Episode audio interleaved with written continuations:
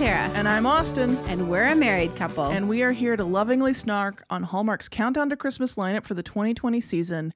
And we have maybe a little bit of a different format of an episode this week because we watched a movie that requires us to change a little bit. Um, we usually try to always find the good because, disclaimer here if you enjoyed If I Only Had Christmas, this is not the podcast for you. Normally, we would say, here are our sparks, right? We do predictions, we do a summary, we say what we got right, and then we talk, what did we like about this movie? Because the reality is, even though we snark on these movies, we like these movies. They bring us joy. We're not asking Hallmark to change their formula all that much. We're asking for better representation and diversity. And we're asking for a new Christmas classic if that's possible. But we enjoy the snarking and we enjoy the movies. This is not one of those movies. So, full disclaimer this is going to be a different episode. Yeah. So, with all due respect to the wonderful folks who worked on this movie, um, from everybody f- from the writers down to the what the best boy is that what you told me is the right. guy who holds the mic maybe whoever even the person that just like the uber guy that delivered them a muffin that one time or whatever to all of those people we understand that they worked hard on this movie and this is not to diminish that but we can just say it up front this was a low point this was a terrible movie. so, well, we did do predictions before we watched. I have them pulled up if you want to um, go. I think them. we should share what they are, but I just I wanted to make sure we got that out of the way so that people weren't like, I wonder if they liked any part of it. The answer is no, no, and we're going to tell you all Hard the things no. that we did not like. And now, if you're still listening, thank you. but also, we also felt it was our jobs to try and demystify whatever the heck happened in this movie because it was really hard to it was follow. really hard to follow for a Hallmark movie in particular. Um yeah. All right, so let's start off with predictions and then we'll get into to everything else that happened. And, and so we had six before the movie began. Um we we didn't want to go back to our original recording for that part of it. We are just going to kind of give them to you real quick and dirty right now. So, um, most of our predictions were based on that we knew that this story it's is a CCB movie, a Candace Cameron Bure, uh, so it's kind of one of their bigger budget shindigs, shenanigans. It's a shenanigans show um, for this season, and that it's based on the Wizard of Oz. And so she told us that in her Christmas ball episode. Um, and so we made most of our predictions about the parallels that we would see to that movie. So we predicted that there would be a Tin Man scarecrow and cowardly lion character. We predicted that they will say there's no place like home at least twice. We predicted there'll be a freak weather event that would keep her from going back home. We predicted there would be a scene with lots of children and that there would be a true antagonist or mean character in the movie that might be a small role, but they would definitely be unlikable, and that CCB will make a wish that comes true.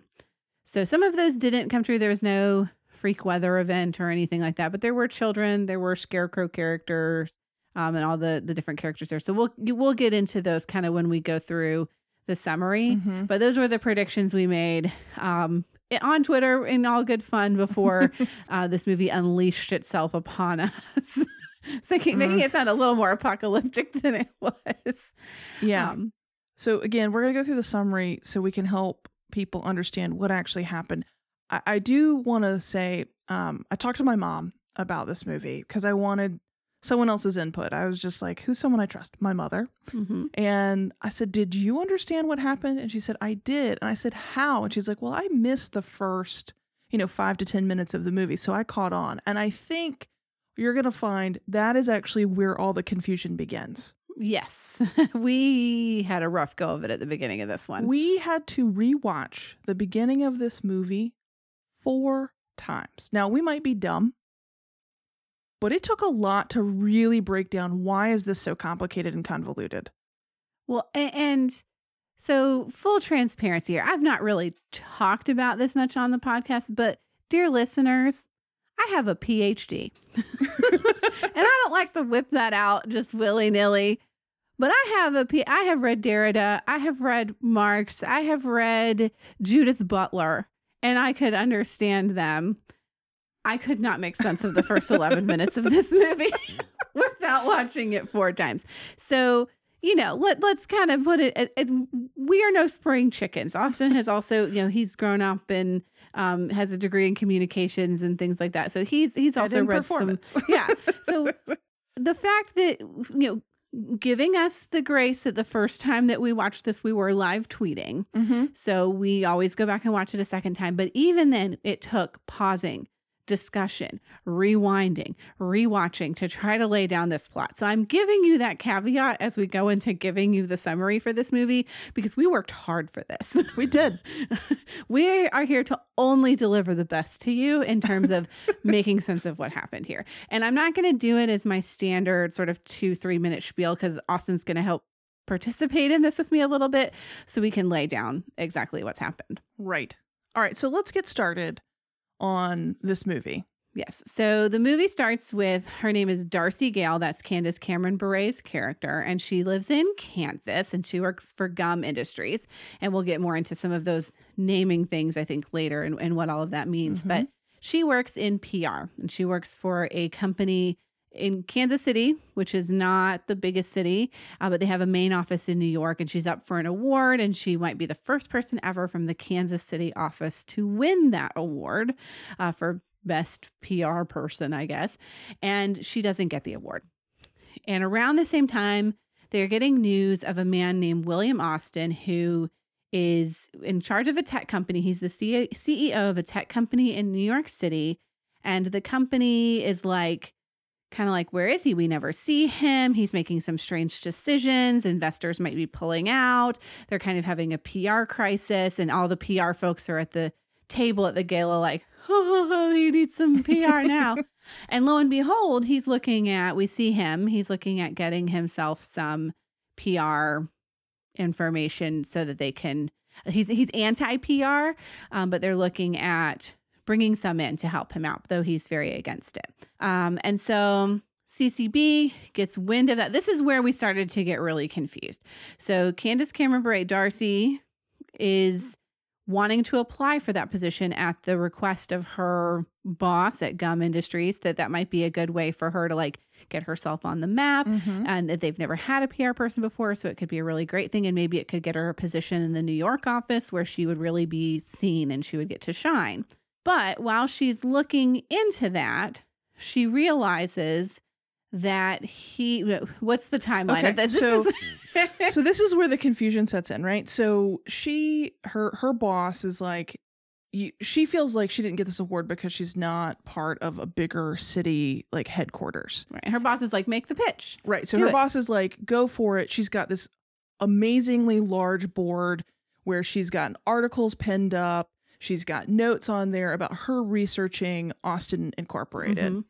And then she goes home for the weekend and her family's there. And she's just, she's still feeling rattled for not winning the award. And she's talking to her mom about it. And her mom's like, You have a gift and it's Christmas. And what do we do? We we don't hide our light under a bushel. We go shine it in another corner of the world. This is, I think, a pretty accurate quote there. she's like, You should help somebody. And she's like, You're right. I should do something for a charity. I've been feeling off my game. I've not felt inspired at work. And maybe this will bring joy back into my life and what I do and kind of shake off this loss. And as she's talking about this, her brother and sister in law recommend that she look at uh, the Emerald Education Trust, which is a charitable foundation that delivers technology equipment to schools in need. So they gave computers and teacher supplies and things like that. And she's like, oh, I'll take a look at it. So she then goes and researches it and finds that the founder of this happens to be William Austin, who is the missing CEO of Austin Incorporated.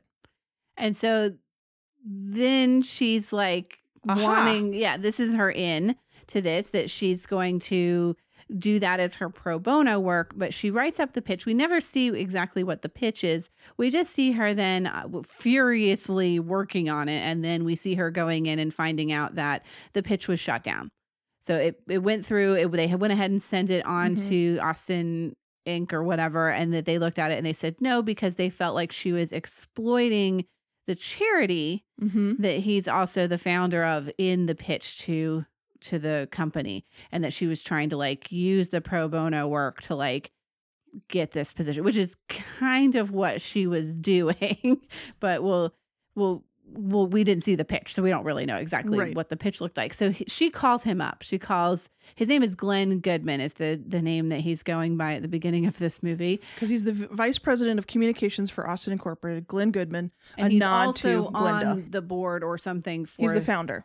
but oh yeah, no, Glenn Goodman's the yeah on the board. on the board and William Austin is the founder. So That's it's like we've got all these layers of people and uh 'cause go ahead and spoiler alert Glenn Goodman is William Austin. William Austin is missing. Nobody ever sees him. He needs to be the face of his company and he's never there cuz he's afraid to be because Glenn Goodman is actually William Austin but he pretends to be Glenn Goodman Right. everywhere. He'd rather be a lower ling than the the top guy. So we've got William Austin is the CEO of the company and the founder of the charity, but Glenn Goodman is the vice president of communications and he's on the of the company and he's on the board of the Mhm. charity.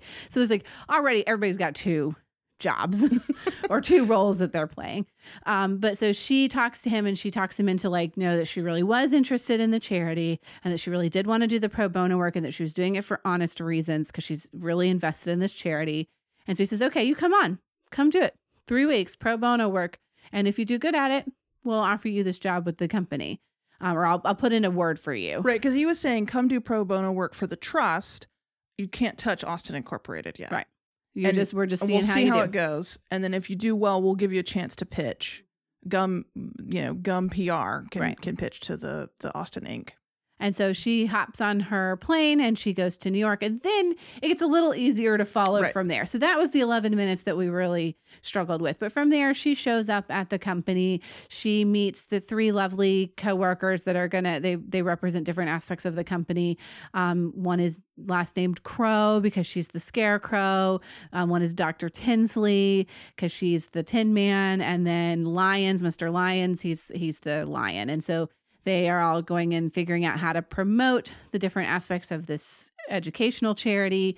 Um, they are going to work with a Christmas tree farm that is working with the educational trust. They donate 10% of their profits one day in the month of December. And so they're going to try to amp that up and they're putting on a show for the children and she's going to help like promote that and then there's like a like a gala dinner thing and they end up having to combine those so they're working on those tasks and throughout that she's helping Mrs. Crow, you know, trust her ideas. She's helping Miss Tinsley find some heart in her her reason why she works with the company, and she's helping Mr. Lyons get some bravery so that he can perform with his children that he works with the students in the port. So, um, all the while, Miss Cameron Cameron Candace Cameron Bure Cameron, Cameron, Cameron. is, you know, getting to know Glenn Goodman and they're having lots of wine together in the hotel bar. Um, they had their meet cute at the beginning where she didn't know who he was and she kind of talked trash about him. Uh, but they they have many more pleasant drinks after that. He's struggling with like what is his role at this company and that he wants to be more like human focused and charity focused and is the company and are the shareholders ready for that she's helping him to see that that that really is a good thing for their business and at the end of the movie when they have this big gala with the kids performing and Candace Cameron Bure does her little dance and all that and she's got her red shoes and it's this grand finale he gets up to finally give his speech which they'd been persuading trying to persuade William Austin to give this Mhm. speech um, he gets up, Glenn Goodman gets up, and then announces that, in fact, he is William Austin. So he's got CCB and Tinsley and Crow and Lyons up on the stage praising them for everything. And then he reveals himself, the man behind the curtain, that he is William Austin. And CCB gets mad and she stomps away and she goes home and she feels lied to. But then he shows up. Glenn Goodman, William Austin shows up at her house in Kansas, Kansas, and says, um, that he did want, well, he'd already announced that he wants her to work for their Mhm. company and she had turned it down for PR. And he says, okay, you can stay in Kansas. We're moving our company to Kansas, Second headquarters. second headquarters. They're moving a branch of their company to Kansas, that he was going to move there with it. And that he wants, because he's not actually the vice president of communications, he wants her to step into that role and work with him. And then they kiss, and then the camera pans out, and then the music plays, and the movie is over. And we all rejoice. So that's a lot longer summary than we normally give, but that was If I only if I only had, Christmas. which uh, I look forward to when we get to rename the title. So Tara, tell us uh, prediction wise, how many points did we get? So I believe that I, I had predicted that we were going to get a nod to the lion, the scarecrow, and the Tin Man, and we absolutely we got definitely this. had that. So that was one point. She said there's no place like home three times. All right, so that's so another we got point. that point. Um, there was no freak weather event. They did briefly mention there was like a storm when she was on her way right. there, but we saw nothing of how she got home. Um, there was a scene with lots of children. Right, Yes, three There points. was because I thought they would be like the Munchkins. And he So refers to them as munchkins. He's So- like, "Where are those little munchkins at?" Right. So clearly, and then we didn't really have a true antagonist. Uh, the other, the the CFO of William Austin or Austin Winona Inc. West. Winona West. She was clearly the wicked witch of the West, and she was a little bit harsh, but she was just like all business. Right, and She it's because she was also like hiding um his true identity, and she she comes to this revelation at the end that she's there to she she needed to let go of his father's vision for the company and let him find his own. And then CCB will make a wish that doesn't come true, or that does come true, and I don't think we saw anything explicitly No, about that. So we got three out of the six. all right, I'll take it. um, for the wizard predictions. So that's pretty on par with how we usually do. Yeah. Um, and we are going to skip our sparks because I don't think we have any sparks. I want to say that I have one spark about this movie. I really like the name William Austin. I don't know if it's because they uh, said it enough they times. said it enough time. I was like Austin Incorporated. I like the ring to that. So that's my only spark. That's it. Uh-huh. No more. Yeah, I, I I don't know what sparks I would even. I mean, I guess I kind of liked the fun of trying to find the Wizard of Oz references in the sense It's that the like it gave me joy, something to yeah. do.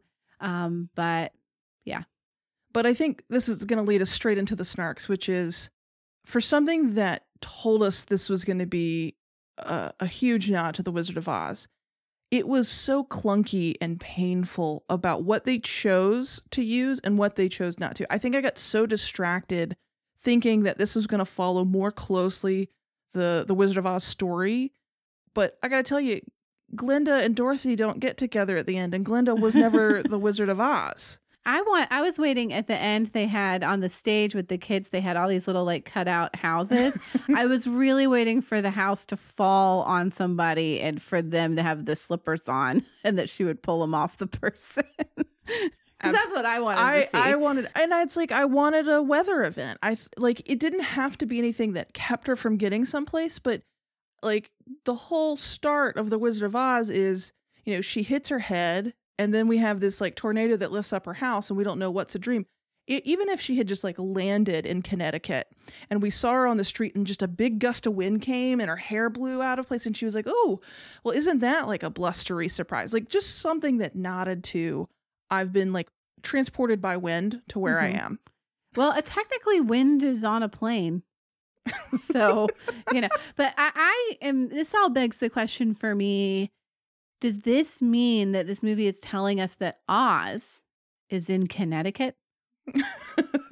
You know, the Emerald City is always in Connecticut. the. Emerald City is in Connecticut. It's in it's in Hartford or wherever um, in Connecticut. Now I want to go back to the big sort of overarching snark for this movie. Let's hear it. And and we did not actually true transparency again. We did not come up with this. Someone um an anonymous Twitter user tweeted or sent us a DM. Um they would I think would like their identity to remain just, anonymous. just like Oz um or the wizard. that this movie has nothing to do with Christmas. At all. And so nobody asked for The Wizard of Oz with a Christmas movie. Like it it and I you know, I think I thought that when I first heard about this premise of Mhm. like I get when you do a Christmas carol or um even like the Pride and Prejudice stuff, you Mhm. know, it's like that kind of fits more in with these. But like The Wizard of Oz has so much going on and none of it is red and green and none of it is bows and none of it is presents. You know, so why are we cramming the Wizard of Oz into this movie? And Right. even in the iteration that they did of it, Christmas was only present in the decor. Yeah, there was nothing about anyone discovering the heart of Christmas. It was so terrible. This would have been such a better premise to do for their spring premieres It could just be a spring movie. because Rainbows. there was not a rainbow to be seen in this movie. And it's like the whole thing is somewhere over the rainbow. It's like the song. That's that's the bop, right? Mhm. The bop. That's my jam. so Somewhere. over the rainbow. uh, so that should have been in the spring. And so the fact that they brought it into Christmas, I was like, okay, maybe it's going to be I get transported to a more Christmassy land because that would have been really cool. Is like, Well, it is the Emerald City. It's green. It could just be the Crimson and Emerald City. Right. It's literally, I mean, there there is decor that is Christmas, but there is no point in this movie where anything that they're doing has anything to do with Christmas. She's going to do pro bono work for a charity for three weeks. The Christmas deadline isn't even anything about Christmas. It's just that's how long that she's working there. Their kids' performance, that could have been any time. It wasn't tied to like being a Christmas performance. right. They did sing a Christmas song, but they could have sung any song. But there was there was no tree lighting. There was no uh like gingerbread house. there was one cup of cocoa that he said you have to drink, and it was a salted caramel cocoa. and he gave her a cookie. but it wasn't even shaped like a gingerbread. Yeah. I was I was very confused about where I was. Well, and like family wasn't really present. Yeah, family's always now. She wanted to go home and be with her Right. family. And they, you know, they But- start the film, they end the film. But unlike The Wizard of Oz, where the family members end up playing the characters later on, that didn't happen either. Right. I was really hoping that they would, but I guess it's because it's actually real. It wasn't all a dream, which I did want it all to be a dream or It- like maybe a dream. Uh, how okay? How good of a Christmas movie would it have been had they have said, you know what, we're going to take the Wizard of Oz premise, which is we have um, a woman who goes into like a crazy fantasy land and then comes back and be like, you were there. How awesome would it have been had this been about her like hitting her head and having a dream where she goes to like a fantastical Christmas land where Hallmark can showcase all of Mhm. its crazy ass decorations. And they could have I don't I don't know how you would get a romance out of that. That's where it kind of hurts Hallmark. I think that everything has to be focused on a romance because I think that's also part of what killed this movie because The Wizard of Oz is not a romance. And so they Yeah. had to cram that in. And like who is Dorothy going to fall in love with in that movie? It has to be Just Bobo the wizard, dog. but she doesn't see him until the end. yeah. Or she could fall in love with like the Tin Man or the Cowardly Lion or something, but um Well, because everyone shipped the Scarecrow. Yes. uh, in, the Wizard of Oz. Because what if okay, what if you had though and said one of the main characters at the beginning is not a relative hmm and it was maybe a childhood sweetheart she like had like there was like a conflict there and then through this fantastical dream sequence she grows to love him and then comes back and says I realize I made a mistake. You're the one for me. I'm so yeah, what glad if you're he, here. What if he asks her on a date and she's like, I don't know, it's been all those years or whatever. And then he, she sees him and they're falling in love in the Oz world in her dream. Mhm. And then when she comes back, she, like the movie, instead of ending, maybe it could even end with a kiss. Mhm. And she could say, you know what? Let's give it a try. And then he kisses her and then it's Right. like love. Um, There's so many ways they could have done, but that's not what they did. That's folks. not what they did. They, They did this it- instead. And I still don't understand why there were two companies. Why was there Austin Incorporated and the Emerald Educational, Trust? Why not just make it Emerald Incorporated, right? hmm And your boss, like the wizard guy, should have been called Oswald instead of Austin. the Austin was hard to to kind of right. Suss out I because think. you could have still had him pretend to be someone else because everyone was in on it. You could have still had lowlings in the agency who had never met the CEO. Mhm. You could have still had a charity premise. The two companies was dumb and confusing and made absolutely no sense to the plot and didn't correlate to I mean other than the fact there's like a lot of duplicateness in the Wizard of Oz. Right. Well, I think uh, you have to have him not being there. Like Gift of the William Austin Glenn Goodman um plot like maybe not making him Glinda would help because I think that was really confusing. So just having a man and maybe he is William Austin but he he's the real CEO is Oswald. And so it's like, oh, Austin, Oswald, or like there's some connection Right. there. Um, but I guess they didn't want their viewers to know or to guess because they were doing Hallmark did a poll during the movie, like, did you guess that William Austin was Glenn Goodman? And it was like 15 minutes from the end of the movie. And I was like, yeah. Well, and it if you didn't, I don't blame you because it was so distracting and disjointed. Like everything about this was really hard to watch. Um, there was no chemistry between our leads. I felt at most they were acquaintances.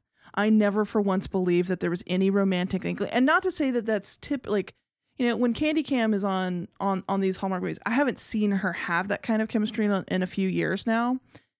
But this one in particular, I was like, there is nothing that's making me feel like I want them to be together or that they want to be together. I, I think that's a, a criticism that's often given of Candace Cameron Bure movies. And I, I mean, I have my hunches as to why that might be. Mm-hmm. And I'm probably wrong because I don't know her and I I'm not part of her life or in any way. But um, I was surprised. I guess I went into this movie thinking, oh, everybody loves CCB. Like they sort of blindly love her because she's like the Christmas movie queen. We Mhm. did not enjoy her movie last year. No. we purposely didn't podcast on it last year. Um, Or Shoe Addicts Christmas. I mean, the last few years yeah, Shoe Addicts Christmas have been not, wild ride. it, there's just not been strong Christmas showings. and, and but they still want to put her in that Thanksgiving weekend in those Mhm. those spots because they're saying no, she's our queen. And some people do blindly love her, but we realized I think from just being around other people Mhm. who are watching these movies that um, not everyone there, there's a pretty big faction of people who are saying the things that we're saying, which is that she doesn't really um have chemistry with her actors. It might be time for her to move on to a different role in these movies rather than the romantic lead. And not necessarily just because of her age, but because It's just not convincing.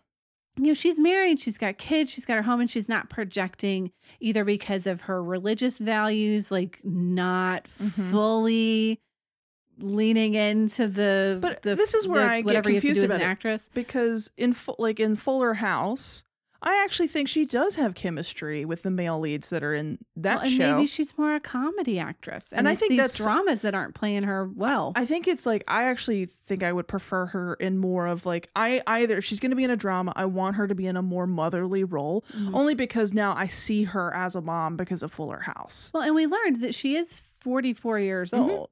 And a lot of 44 year old women, not all, I mean, everybody, if there's so much variety in the world, of course, she's played plenty of Mhm. 40 something women. Well, I think she's supposed to be playing like 30 something women looking for love. Um, and that's, that's fine. But it's like, she's a mom. Mhm. And on Fuller House, she's a mom of like teenagers. Mhm. So, and she has been, I guess, a mom in some of these movies, but it's it might be time for her to not be the person finding love. That she might have a different role to play. Or she's, you know, the aunt that finds love. Like she's the like how can you have her have a cameo versus be the lead? Mhm, I think that's what she may need to pivot into because it's just not compelling. mhm. And there are so many talented actresses mm-hmm. that we've seen that I think it's time for the Hallmark verse to to lift some of them up. Yeah, it, it's just you get tired of seeing the same person over and over and over again. It's, I mean, I get tired of Lacey Chabert too. You know, I don't I don't have a strong love for her movies. So well, I I don't agree with you on that. So, I mean, not to say that I was in love with this year's movie, but I do enjoy. I, I think part of the fun is seeing people that you recognize, and but I do think it's important to bring in new blood, Mhm. like bring in some new leads, and it's okay to have someone who is incredibly popular not take such a strong lead. Put her in an ensemble; she would do f- really well in an ensemble. Or put her in the just not the Thanksgiving weekend movie. Like Mhm. last year, she had this same slot. Yeah. She and Lacey Chabert had the Saturday and and, Lacey's movie. movie, we saw the ratings today. hmm Lacey's Christmas Waltz beat this movie in the ratings, which Mhm. is kind of a new thing. And I think shows like people weren't really into this one. And a lot of people don't like The Wizard of Oz. Well, that that's the other thing is there are a faction of people out there that have like not seen it. It's not as much of a cultural touchstone. And it's one thing when you have again like the Christmas Carol or something. It's like it's a Christmas movie, so nodding to this other Christmas movie makes sense. But I imagine there's a similar thing when you have the Jane Austen, like Sense and Sensibility and Mhm. Snowman. Who's read Sense and Sensibility? I mean, some people have, Have you read Sense and Sensibility? No. I have not read Sense and Sensibility, so I know the plot because I'm not a, a, book YA person. book, so I haven't read it. I know the basic plot, but it's like most people don't. But I think that it you can kind of it's still kind of a romance Yeah. plot line, so it, it lends itself to a Hallmark movie. So I wanna I wanna jump out of like the actor chemistry and I wanna move back into uh so I I posted something on Instagram. And so if you haven't had a chance to go look, I encourage you to do it because um, the only reason we found this was because we did have to rewatch the beginning four times. The first 11 minutes took us 40 something minutes to get through so that we could figure out what was going on. And we happened to pause um, on her research research board Mhm. when the boss is like, "Hey, you can go ahead and pitch to uh, Austin Inc. if you want to. I support you. I'll see it over the weekend." This is before she goes home. This is yeah, maybe three, four, five minutes into the movie. She Right. hasn't. All that's happened at this point is she has not gotten the award, and she's learned about William Austin and that they have terrible PR, and that she might want to pitch to them to um, see if they want to have her do their PR for them. So that's why she's making this board. So that's all that's happened so far. So on the board, if you pause it and you have a large television like we do, you can see very clearly that there is the same article on the board, which is hilarious. So it's like it's on there twice, and then a bunch of hilarious clip art of like people doing businessy things and fake like clip art of charts that you would use as a stock photo for a website background. Right. So it's just like, look, I'm business minded, and there's Great a research there, Candy Cam. And so like hilarious research. But then if you look closer, what you see is the articles that she pulls up in a later scene that show that he is the founder of Emerald Educational, Educational Trust. Trust. So later in the scenes, when she's like, "Oh, I've not heard of Emerald Educational Trust," and then is discovering that William Austin is the founder, I was like, it's a lie. Candy Cam, you just already posted that on She's like, your "Let me wall of fun. Let me get my highlighters. I was like, "You have You've post-it notes with annotation highlighted it and sticky noted it in your office twice. twice." It's And- on there twice. And what it says is like uh, they need more office supplies. Like she knows what the educational trust does, so she's playing dumb. So when she gets called out for leveraging the charity for her pitch, they're right because she's a liar. She knew what it was and she faked it. So that's what we uncovered is the dangerous truth of Darcy Gale and her lying ways. And that's still the question that I have because I, I mean, I know that everybody, all the Hallmark heroines have these like really pure intentions all the time. They, if they're a nurse, they're a nurse that helps children and that they really care about children and that they stay late just to help the children. You know, like they're never self serving. They always are doing something extra or doing things for the right reasons, um, even if those things are not part of their official job duties. And so when we see her applying to, to for the pitch, and we know that she does want to do this pro bono work, but it's really to get this other job, and he's accusing her of exploiting the charity to get the job. I was sitting there like, yeah, that's exactly what you did. she is. Even it like jokes aside about like that she already knew this and she's been lying because also that is true based on the evidence that we've seen. But you know, she is exploiting it. She does have some pure intentions of like wanting to help a charity, but unless I see that pitch, I mean, this movie could really be about two different things. It could be about a girl who really has a good heart and wants to do this pro bono work but also wants a job, or it could be about a girl who basically lied her way into a vice president of communications And is position sleeping in a with the major corporation and is sleeping with her boss. So it's really all about how you spin it. And Hallmark just spun it one particular way. yeah it just didn't sit right i i i just felt like she kept saying no no that wasn't my purpose if you actually didn't want to leverage it then you should have just reached out to emerald education trust and said hey i want to help you pro bono Mhm. Um, i know you have like that your founder is this i'm i work with this agency we're also going to pitch but i wanted to let you know that's not what she did Mhm. and it is clear no one felt it was well received Mhm. and, And, so maybe she kind of gets have- cornered yeah, she doesn't have a good read on that because it all, in all honesty, looks like she is exploiting that educational trust, and she is doing that, even though she does genuinely want to do that. And here's more work. evidence that she is a self serving character.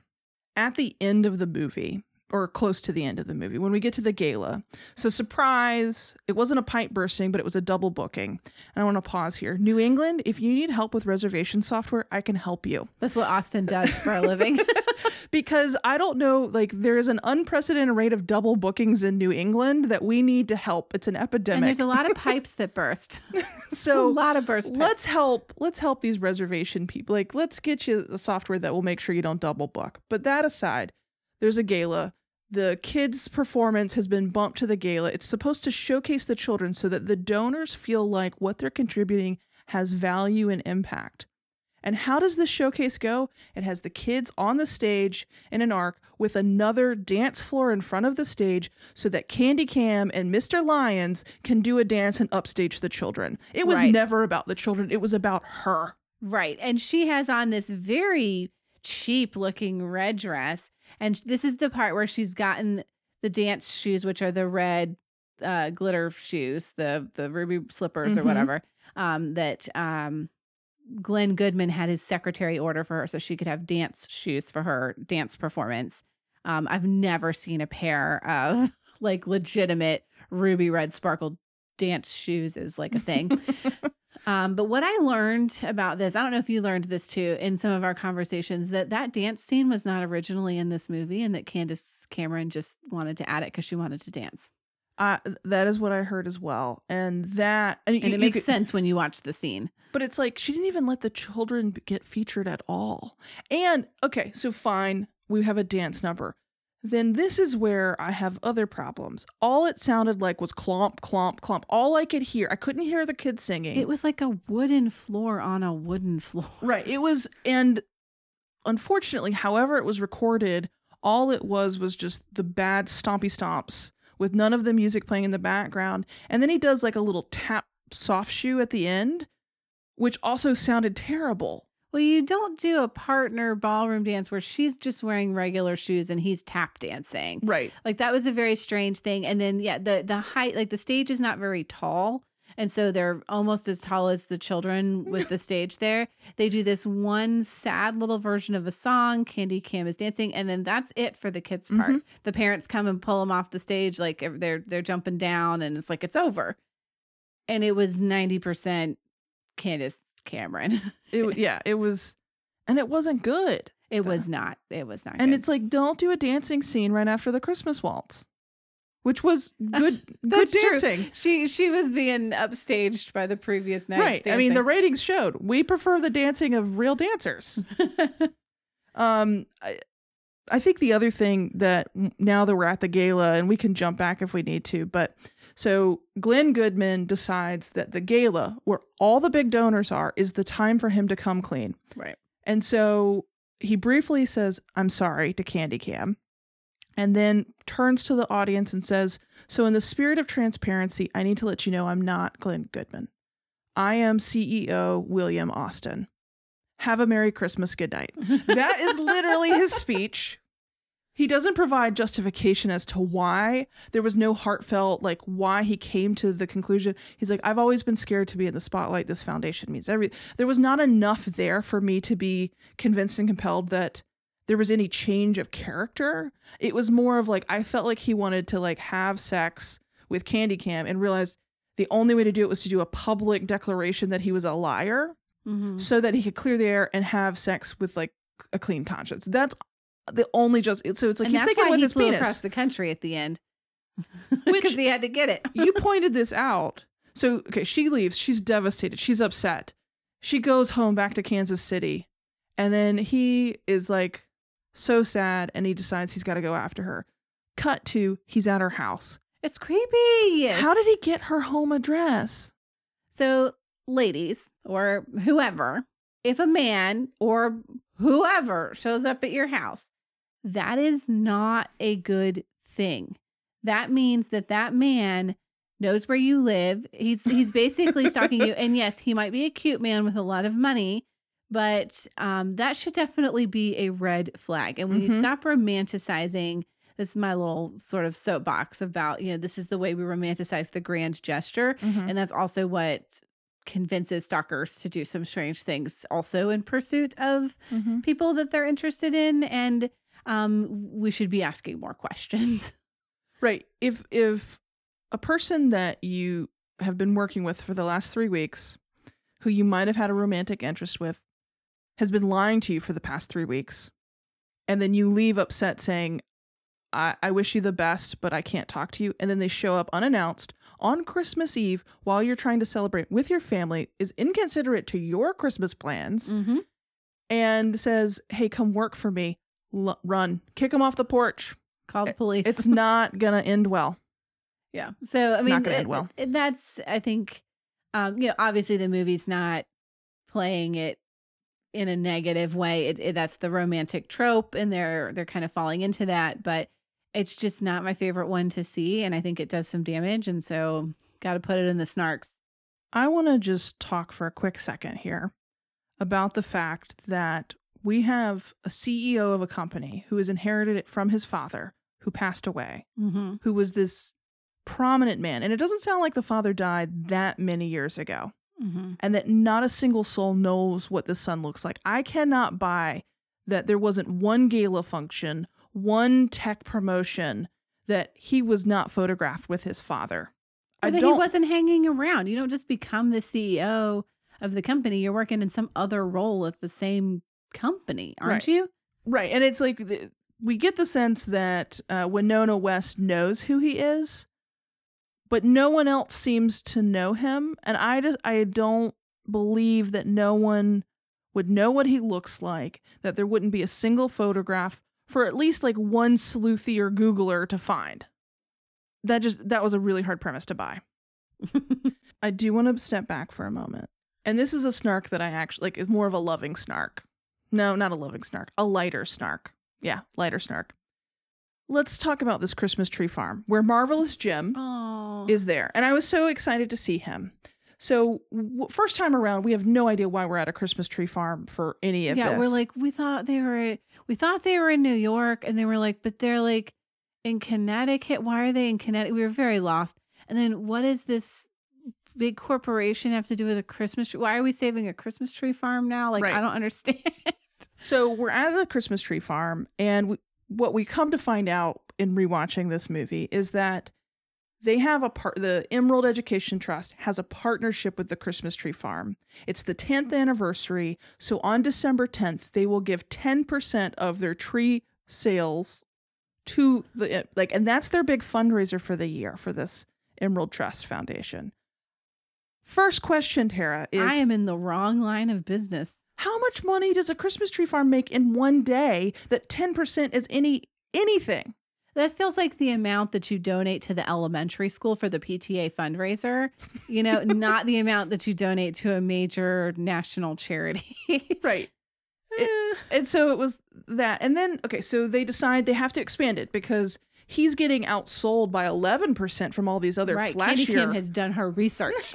she knows she knows The all market. the Christmas tree farm profit margins for the entire Connecticut, greater Connecticut, greater Hartford area. which is some data I would actually really love to look at. Is what like kind of what, profits what are kind of margins turning? are they running? Because I have a fake tree. I'm not. I'm not buying Christmas trees anymore. Well, speaking of fake trees, at this Christmas tree farm, as they are looking to expand, uh, have of they, course, you know. I know exactly where you're going with this, and I didn't even see it, but I know what you're going to say. We're in the barn. We're we're promoting buying a tree from a tree farm.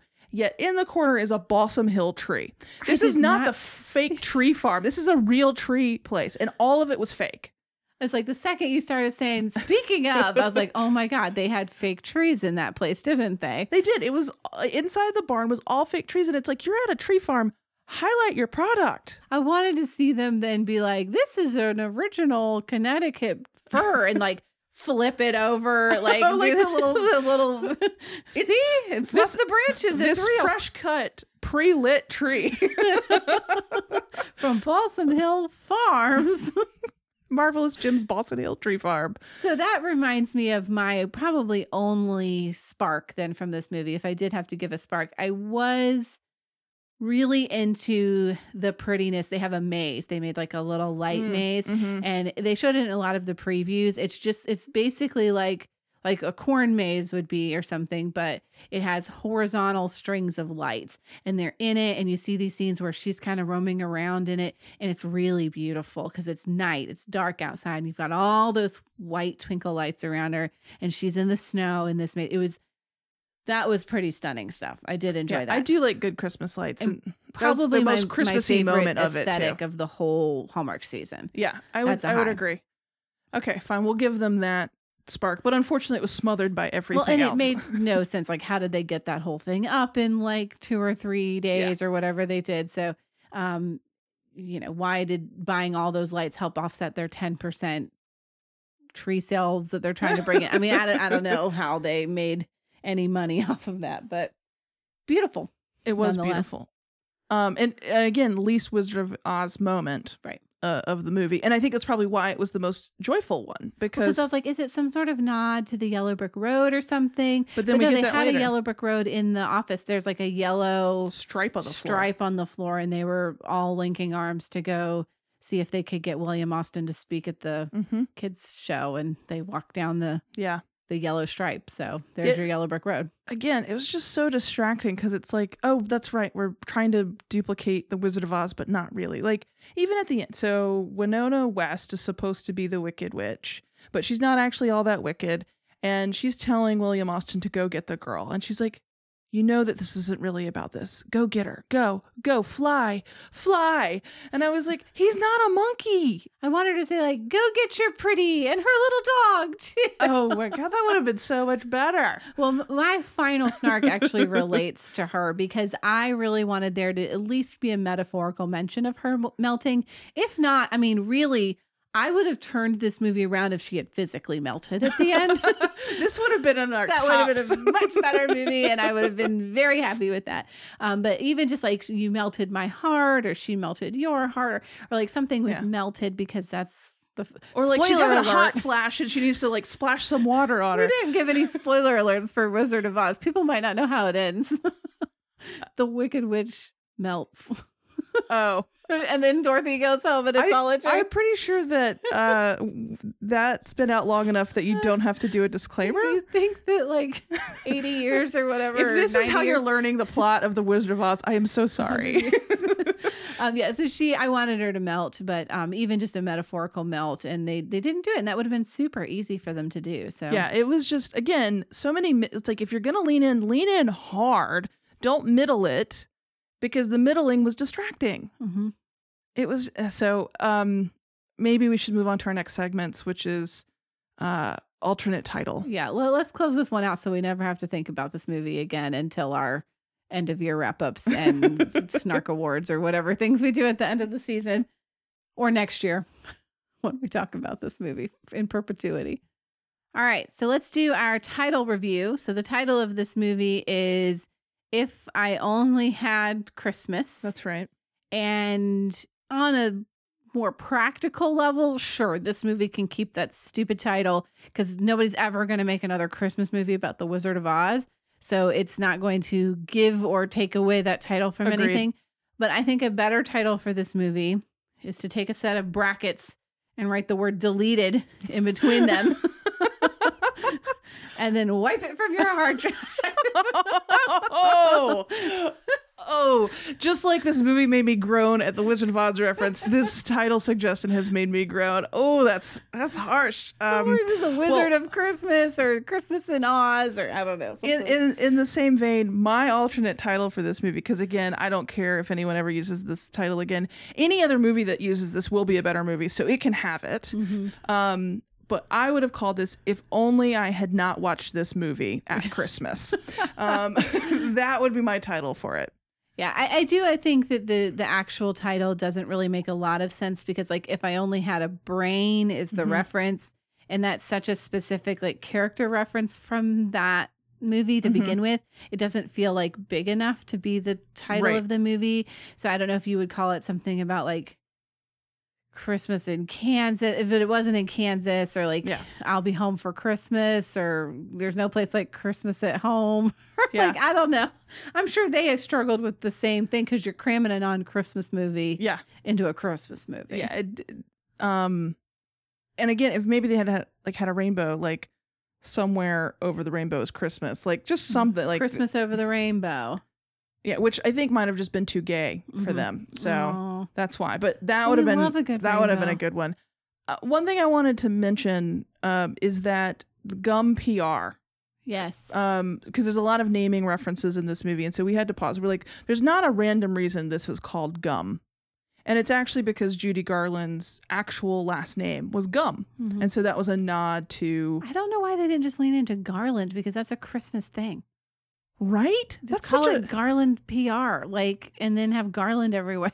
because that's what people know like And that would be a better reference for your audience too. again because this had nothing to do with christmas they picked gum And maybe they did originally call it that. Maybe there's like some legal reason they Oh, can't maybe. call it that, or I don't know. but yeah garland references would have been really smart yeah, that's the only remotely Christmas thing besides the fact that it's the Emerald City, so you can play off the green. Um, clearly we should have written this not that we would be any good at it but it was probably going to be better had we done it okay will this love last tara mm, yes, what I do think this What? love will last. what well, I think that if he's really moving to Kansas for her, I mean, who moves to Kansas? Sorry to all of our listeners in Kansas, we don't want to alienate you, but who moves from New York City to Kansas? I don't know. I don't know I'm that not, he's. even- I'm not from Kansas, and I somehow find this offensive. I'm sorry. I, I do I do enjoy Kansas. I love your wonderful state. Um, but I just it's an interesting move for someone that's in the type of company. It'd be like Bill Gates moving to Kansas City. You know, it's it's an interesting move. Mhm. Um, and so the fact that he's making it means that he's really motivated to do it for reasons outside of like his but like he really wants to be near her. And so Kansas City is a lovely city and he's going to be happy there and he's going to downsize his life from the big city to a mid-sized city and he's going to rule it with Candace Cameron Bure. I uh, am not in the same boat as you. I do not think that this love will last. I do not think it will last very long. I think it might last just through Christmas Day because she's going to be like, What have I gotten myself into? I don't know who this man is. He's a liar. He clearly doesn't have any like gumption to take ownership of anything. I don't know that she, I think she's going to hear this job offer and be like, Why would I want to work for him? She's going to realize that he's a stalker Right. and she's going to get out because she's a strong enough woman to recognize those things and see th- the evidence that's on the wall. I, th- I give this at most through New Year's. And see, the reason I think that the stalker thing, while it bothers me, I don't think it bothers her. Clearly, she's not the kind of woman who worries about that because he's not a creep. It's like a, it it is a bad thing if the person actually is a creep, and by the fact that we let the non creeps get away with it and we glorify it, it kind of gives room for the creeps to do it. Um, but he's within the context of this movie, he's not a creep, and so then it it just is at its face value. It's the grand romantic gesture. She wants that kind of thing. Um, she feels she deserves that kind of thing, and that's going to be a moment they talk about when they're on their rocking chairs on the porch when they're 85. Like, remember that time you Yeah. flew across the country for me? It's going to become a sweet story. For I them. actually think that the reason it's not going to last, I- I've thought about it more, is that all of it was a bad dream. Every single bit of it. and so she's going to wake up and be like, oh man, his name was Austin this time. and she's just going It's be. nightmare. she's just going to realize He's her like Freddy Krueger. she's just dreaming about a man that she's never even met. That's so not going to last. And then our last segment is when would you watch this movie? And I have the perfect date. I have mind. the perfect date too. What is your date? My date occurs in Flibberty 34th because this would never be a movie that I would watch in this universe, on this earth, on this planet, ever, ever, ever. So it has to take place in some alien world that never existed to me because no. Well, well, my my month is a real month. I would watch this on November thirty first. Wait, wait. That's a real month, but that's not a day that exists. That's why I would watch it on that day because Because it's June. I've got it on my I'm doing my knuckles. Yeah, okay, yeah. November 31st is not a real date. Comes up, I'm gonna watch this movie. Um, yeah, I don't think either of us have much of an interest in. I, I mean, there might be. I don't know if it reaches the level of being worthy of watching for the laughs in the no, future. because there's not even anything like it's painful. right. Well, it does beg the question: Who made this movie and why? Like, who is this mm-hmm. movie for? I mean, I guess there is a big Wizard of Oz fan club out there. It's a classic movie. There's a lot of really beautiful imagery with the movie and a lot of really interesting characters and things. But who thought that this was what the people needed? Nobody asked for this. Like, why? Why? Why did you and do is it this going to be the trend of seeing some weird stuff come through as It's the retellings? postmodern era. It's the postmodern. We we have- Postmodern we've- Hallmark Christmas. Hallmark's gone postmodern. Oh man. So that's the thing. It's like, okay, Hallmark, I know you don't listen to this podcast, but if by some Christmas miracle you do, we're not asking for you to change your formula. Yeah, our snark is not about wanting to see change. I mean, it is about I do want to see better representation. Well, yes, yes, that is a. That and is I an do want fix. there to be stories that make sense. Mhm. But I enjoy the nonsensical sometimes. But this wasn't Christmas. This wasn't enjoyable in any way. And it it was don't don't lift a plot structure that you can't commit to. Like I can forgive a Nashville Christmas Carol for not having the Ghost of Christmas future because at least the rest of it mapped. Mhm. This was just I remember some words from the Wizard of Oz and I put them in my movie script. That's not the Wizard of Oz. Don't don't tell me it's that. right, Do better. right. But don't change too much. so the, yeah, this movie, strange choice, strange, um, everything all around about it.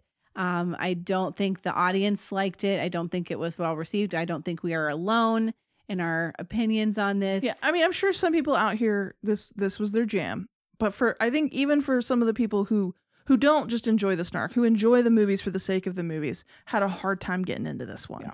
and they didn't have time to watch the beginning five times like we did. Right.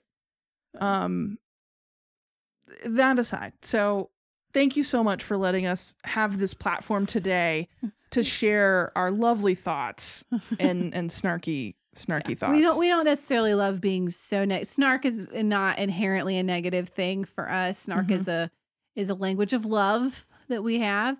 Um and you know, we do love these movies, but this one just it was the bottom of the barrel for the season. Yeah, I mean, if what I do not think this one can that anything will top it being at the bottom. right. I just Because even Christmas Ring was better than this one because it was so bad it was good. Right. Um, if you are listening to us, please, uh, we would love it if you could leave us a review uh, about what you think, what you love. Uh, follow us on social media. You can find us at Hallmark Snark. We're available on any podcast uh, application that you might listen to, but we would really love it if you did a review on Apple Podcasts because that sen- tends to be where people look for those reviews. Um, and it would really help us find more snarky listeners because we want to extend the Hall Snarky family. Yeah, we love you guys and we love talking to you guys on Twitter and we love seeing your feedback and comments and um, you know, just things that you have to say about these movies, your snarks as Mhm. well. Um, so And your sparks. Because, join us. like we said, we love it too. All right. Well, we've got three more weekends left of this. So we are we are past the halfway point. So we will see you next weekend with um, our snarky reviews of the countdown to Christmas Mm-hmm. movies from that weekend. And so until then, I've been Tara. And I've been Austin. Merry Christmas. And happy holidays.